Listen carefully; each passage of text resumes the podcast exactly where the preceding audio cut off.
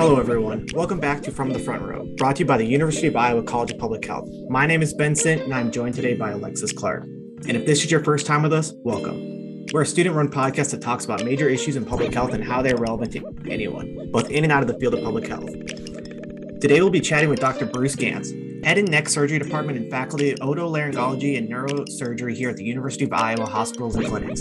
Dr. Gantz is recognized internationally as a leader of cochlear implant technology. Welcome to the show, Dr. Gantz. So thank you, Ben and Alexis. Thank you for having me on. So before we get started, could you briefly explain what exactly otolaryngology is and how did you initially get introduced to this specialty and what made you decide to pursue a career in it? Okay, well, otolaryngology head and neck surgery is ENT, ear, nose, and throat. And so we are a surgical subspecialty of you know surgery and we are uh, actually, otolaryngology is very interesting in that we do our own medical and surgical management of patients because we don't have a medical component like, let's say, cardiology, uh, feeding patients to uh, cardiac surgeons. And so, or internal medicine, sending patients to general surgeons. So, we uh, we take care of uh, a really broad patient population from infants and newborns to the elderly. And so it is a very rewarding specialty. It has to deal with the senses, hearing, balance, sense of smell, sense of taste, and uh, and swallowing, and, and a, a lot of other kinds of things that are very important to the quality of life of patients. And so it's a it's it's it's very rewarding. So how did I get interested in it? Well, when I was in undergraduate, I did a research project with um, a program in speech and hearing. I took that because I was sort of interested in it. I don't know why I had an interest, but I did. I got engaged in research in cleft palate and cleft lip, and then found out that uh, the way to go about that, at least at the university, was in uh, otolaryngology head and neck surgery because we cared for patients with cleft lip and cleft palate. I migrated away from that, and uh, because I became very interested in the ear, hearing, and balance and tumors of the skull base, and uh, did a, a residency here at the university after graduating from the university, and then went on and did a fellowship in, in Zurich, Switzerland, with an individual that was really innovative in, in skull base surgery. So that's how I got here. Awesome. So uh, before we get like too deep into this, could you start off like what is a cochlear implant and like why are they so beneficial? Okay. Well, let, us talk. Can I talk a little bit about hearing loss in general? Yeah, okay. of course. So we we we have uh, people that develop hearing loss from birth or congenital. We have progressive hearing loss, and we have people that have hearing loss due to parts of the ear that don't function very well, like the, the eardrum or the middle ear bones. And we, so we have either congenital or acquired. Most acquired hearing loss is genetic meaning that it runs in families. And so people can be born with normal hearing and then over a period of 30 to 40 years gradually begin to lose. We know that hearing loss occurs in the high frequencies, usually as we age, and causes people to have a, a lot of word understanding problem. A bigger problem, a public health problem in Iowa, is noise. And noise is regulated now in the factories, but it's not regulated on the farm. And so I have a lot of farmers and, and people that work on farms that come and have significant high frequency hearing loss due to noise exposure. But you can have other diseases and disorders that, that cause hearing loss. And most of the time, when people start to recognize they don't hear as well, for the most part, it's they they think that things are muddled, And most of that is because they lose high frequency hearing. And the high frequency hearing is where you hear the S's and the T's and the Z's and the D's. So all the consonants. And so when you don't have good high frequency hearing, you get confused and you start to withdraw. You don't, you, and, and that's a big issue with people that are older people or people that work in noisy environments that they just don't want to participate because they can't communicate very well. So we try to manage hearing loss first with hearing aids. And hearing aids are amplifiers, like what you have in your ears. And they turn up the volume, but they don't clarify the speech. So, you know, if you have high frequency hearing loss significant enough to not be able to hear on the telephone, then we start thinking about something that is more uh, advanced, and that's a cochlear implant. And so, what a cochlear implant does is it actually goes into the inner ear. It's a small little wire. It's about 0.4 millimeters in diameter and, and up to about uh, uh, 0.8 millimeters in diameter. And it goes into the inner ear about anywhere from 20 to 30 millimeters. The inner ear is about 36 millimeters. It's coiled and it's like a piano. And so the, the hearing organ, the inner ear, is actually a bandpass filter. So it separates different frequencies. When I'm speaking or you're speaking, it's complex frequencies. And so what it does is it goes through the inner ear and it separates the individual frequencies because each region of the cochlea has a certain dynamic that allows it to respond to a certain frequency, sends the information to the brain, the brain puts it together.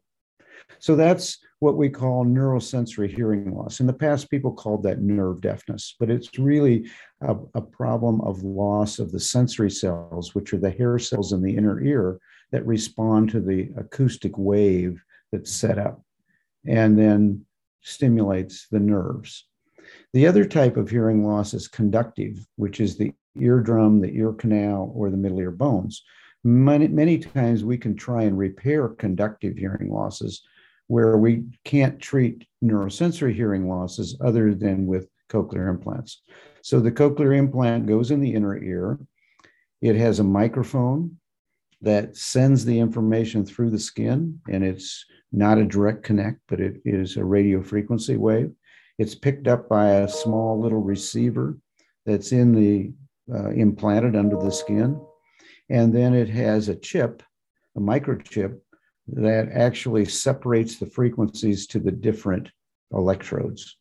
And so you can have 12 to 22 electrodes on these multi channel cochlear implants and it allows you to separate the frequency information. And it's really interesting that we have about 30,000 hair cells in the inner ear that actually do the work to separate the, the different frequencies. And you can actually have a 22 or a 14 or a 16 channel cochlear implant deliver the same kind of information and the brain can respond to it.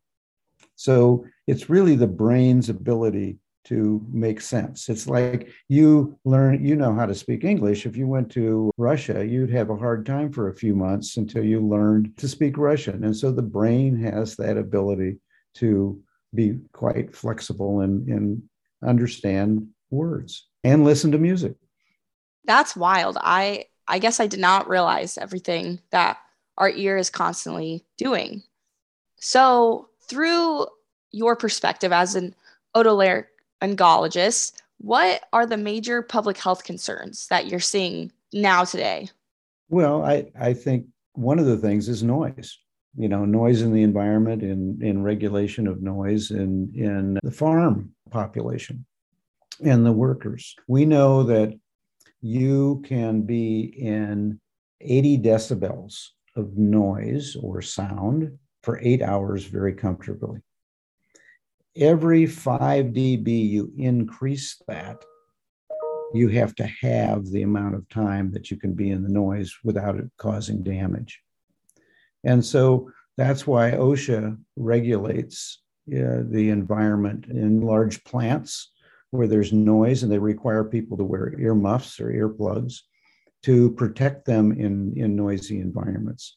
And what the noise does, it actually destroys those hair cells that separate the various frequencies because they exhaust their energy. And if you look at, at um, some animal experiments where you put loud noise in, in animals and you, these hair cells are sitting up there like this when they're Uh, in normal, and all of a sudden they just fall over and and eventually die off because of they've expended all their energy and can't handle it. So noise is a big thing. The other thing that I think people are, are just recognizing, which is really important, is that hearing loss creates an issue for people to withdraw because they don't communicate very well. And, and I will tell you during this COVID period, we've had more people come into us seeking cochlear implants because when you're mat when you have a mask on and you're talking, you can't read lips, and everybody reads lips. And even you too are reading lips, even though you've got normal hearing. Hopefully, you haven't listened to a loud, lot of loud music. But so when you have this hearing loss, you don't participate.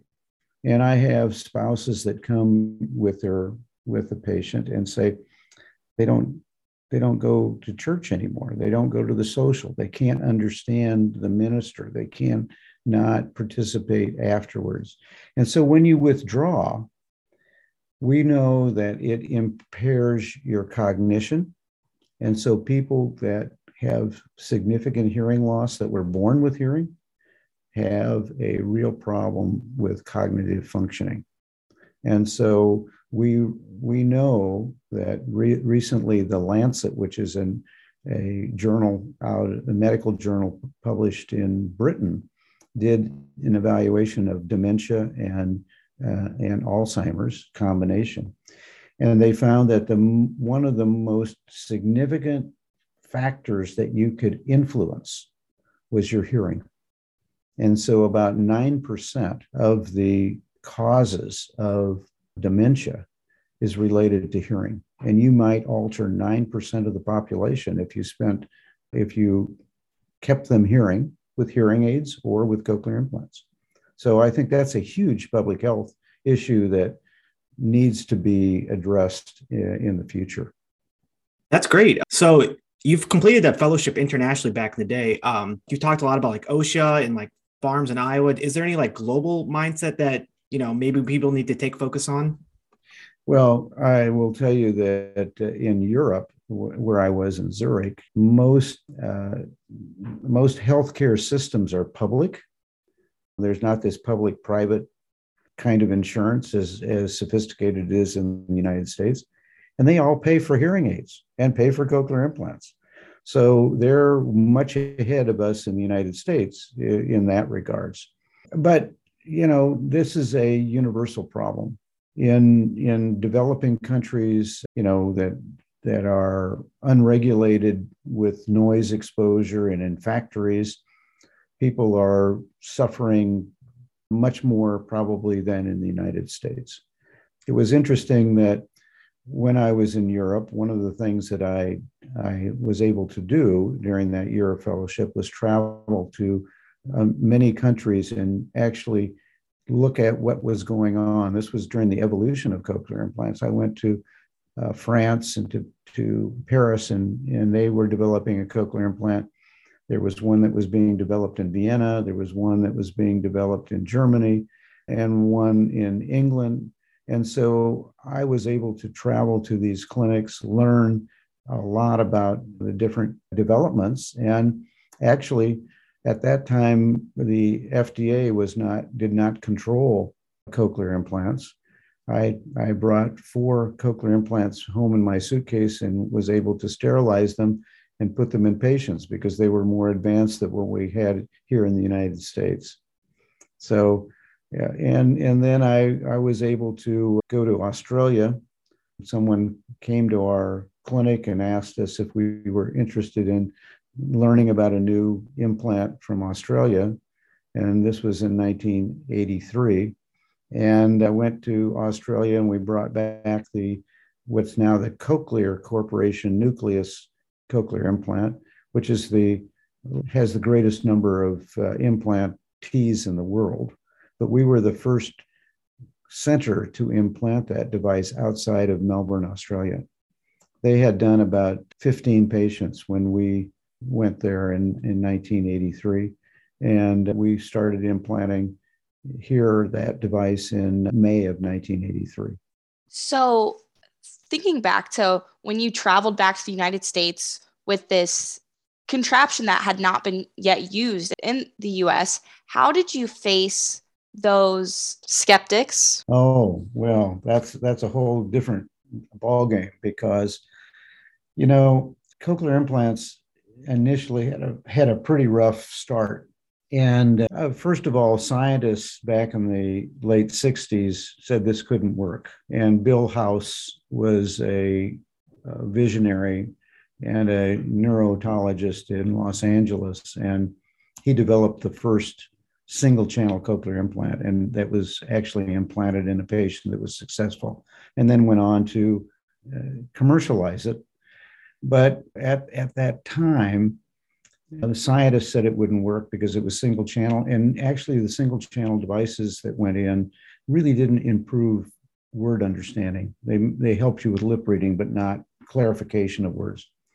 The multi channel systems, where they had, you know, eight to 22 channels now, separated the information and enabled the brain to really use it. So when we started doing this, the deaf population and deaf culture was adamantly opposed to us intervening because we were really changing their their whole culture. And you have to understand that most children are born to hearing families. 90% of deaf children are born in hearing families. And so most parents wanted to do something else other than signing for their children. And you have to realize that signing has a real limitation in language development and reading. The American Sign Language has a, an alphabet that is directed at concepts rather than the English alphabet, the association of sign language and reading was really far apart. And the average deaf person that's an adult, that only about, I think it's less than 15% have a fourth grade reading level because of the fact that the sign language does not translate to words on the page. And so there's a real dissociation uh, between American Sign Language and, and reading. So, you know, people understood that. And when we started implanting uh, children in the 1980s, these children started learning language and speaking like you and I do. It was amazing. We were the first center to actually implant a multi channel device in a congenitally deaf child in 1987 in the United States. And it may be the first one that was congenitally deaf in the world. He went on and graduated from the University of Iowa, and he is an, engineer. And he also played in the Hawkeye Marching Band, which was really uh, amazing to us because the electrical processing doesn't do as well with music as it does, especially melody, as it does with with words. We had had the deaf culture that eventually that has not been a problem. I went to a meeting one time in Paris where a bunch of uh, deaf culture people came in and started blowing whistles. They couldn't hear it, but they disrupted our meeting because they just kept blowing whistles. And then they had to get the police to take them out of, of the meeting. So that's how I think frustrated the deaf culture was with our intervention that was going to disrupt their population of people. And that has happened. So, in this past year, you actually performed one of the world's first robot assisted electrode implant of the cochlear implant into a patient. So, having said that, how did we get there? What challenges did we face? What does it look like? Well, so let me uh, step back a little bit and explain why we need to be as gentle as possible in the inner ear. So the inner ear has a thin lining called an endosteum on the inside, and it has a periosteum on the outside. And the endosteum is very reactive to injury. And the reason is, is that in the animal world, if the animal gets an ear infection, it can go to a meningitis and kill the animal very quickly. So, as we've evolved, if there's an infection in the inner ear, the inner ear responds very rapidly, fibroses and closes itself off from the brain because there is connection between the brain and the ear. So, because we, we have also pioneered a concept of the hybrid hearing. So when we started implanting cochlear implants, we implanted them in patients that were so profoundly deaf they couldn't hear themselves speak. And as we've learned more and more, we know that we can put them in patients that have some residual hearing in the low frequencies, and they perform better. And in fact, they do much, much better in noise. Um, so a, a standard cochlear implant is a little bit like a hearing aid. When you get a noise, it really drowns it out. If you have some low frequency hearing left, you can separate the vocal cords moving back and forth. It's called the fundamental frequency from the ambient noise, and it helps you understand speech. So when we're putting the electrodes in, we found that you couldn't go very far in because you can, as the ear turns, the electrode sort of rubs up against the louder outer wall and can injure that endosteum. And when that happens, we have some fibrosis and we lose some of that residual hearing. So, uh, Marlan Hansen and Chris Kaufmann, Chris was a resident with us, Marlan was a faculty member with us. And um, we they started developing a system that could put the electrode in the inner ear more carefully than the hand can because it's very difficult to control the hand and slide this a little electrode. Even though we think we're doing it very cautiously the forces that we're generating and you know stopping and starting can injure that inner ear so this device now can put in the device as slowly as one tenth of a millimeter per second. And you can hardly see it move. And when they did experiments, they found in animals that when they put the electrode in very slowly, you reduce the forces on the lateral wall and reduce the injury. And so that's the whole reason for the for the robot is to help us put these devices in patients that have preserved residual hearing, and also for people that are not very facile and uh, do a lot of implants like we do, it helps them steady and, and make the implantation to preserve some structure in the inner ear better. So that's the whole point of it. And this is a disposable robot. And we've now got FDA approval, which is really important that we went through this whole process. We created a company in at the university, which is called iotaMotion. It's a spin-off company, and it helps. If, if it's successful, it will help fund the research in the future, and will help the department and the and the and the researchers that developed it. So transitioning now to more of a public health mindset as those students that are listening to the podcast enter the workforce, do you have any advice for them to help the rising concern of hearing loss among the different communities? Yes, I, I think they just need to be aware of it. And, and I think the government is going to be more aware of it. You know, hearing aids are, uh, are very expensive for many individuals. Congress just passed a, a, law in the last few years to allow over the counter selling of hearing aids, which will re- dramatically reduce the cost. So a couple of hearing aids are between four and seven thousand dollars for two. That's a lot of money for people. And if you could get them a lot cheaper for a few hundred and make certain that we could pro- we can program them very easily remotely, uh, even using your phone.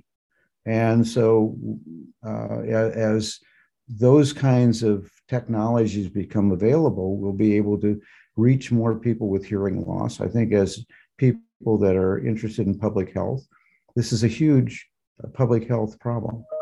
Uh, it's not a life or death problem, but it's a huge everyday satisfier.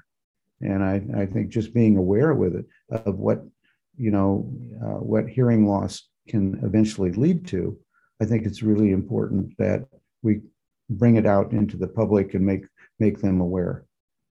So, throughout your career, what's one thing you thought you really knew, but maybe later on figured out you were wrong? there are too many.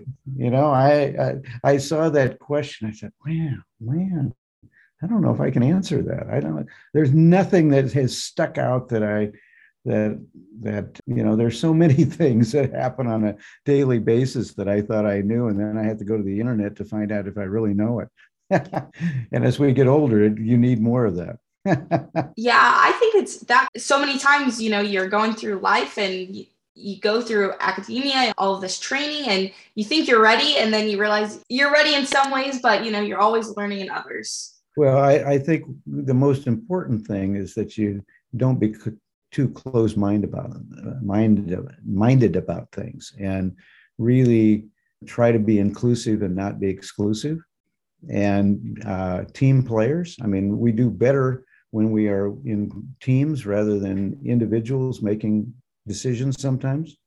Uh, sometimes that can get hard too, but uh, you know, I, I, I, think you need to keep your options open. You know, our cochlear implant research that we've been doing here for 36 years, we've been funding by, funded by the NIH.